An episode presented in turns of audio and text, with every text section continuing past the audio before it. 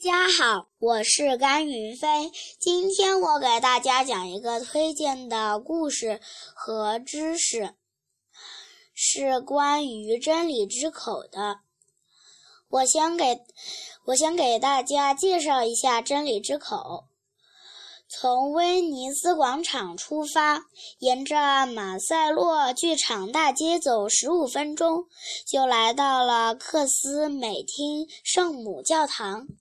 这座教堂又小又安静，跟斗兽场、图拉真广场这些大牌明星比起来，根本算不了什么。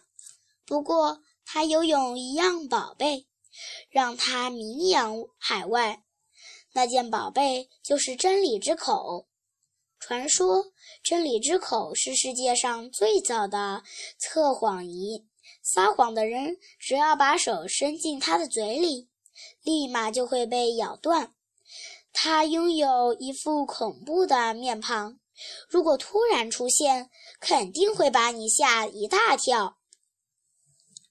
我给大家，现在我给大家讲一个关于真理之狗传说的故事。在古时候，罗马人认为真理之口代表了神的判决。所以，通常用它来审判礼仪难难案件，跟中国古代的解释非常像。大多数的人害怕手被咬断，通常在伸进去之前就坦白了。不过，真理之口也有被欺骗的时候。据说，一名男人控告自己的妻子背叛了自己。可是他妻子死都不承认。俗话说：“清官难断家务事。”法官只好让真理之口出马，由全体罗马人共同见证。人们把真理之口移到了广场上，在众目睽睽之下，被告的情人突然冲上去吻了一下他的嘴唇。人们很愤怒，认为是实俱在，可以马上定罪。可他的情人大声说自己只是一个过路的，被他的气质所吸引，所以要献上这高尚的礼物。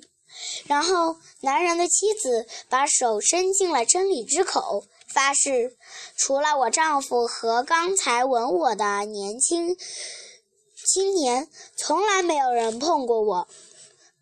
发誓完，他把手完好无缺地拿了出来，因为他并没有撒谎。就这样，他被无罪释放了。我给大家讲一个真理之口的中国兄弟。真理之口有测谎的功能，跟中国古代的一种异兽很像。这异兽的名字叫解释。能分辨是非曲直，它长着，它长着尖尖的角。谁要是撒谎或者欺骗，它就会用脚去顶那个人。所以，古代衙门上经常摆着解释的雕像、塑像，以正赦罪、法犯。法字的繁体字“法”里面就有解释的身影，所以人们也把解释称为法兽。谢谢大家。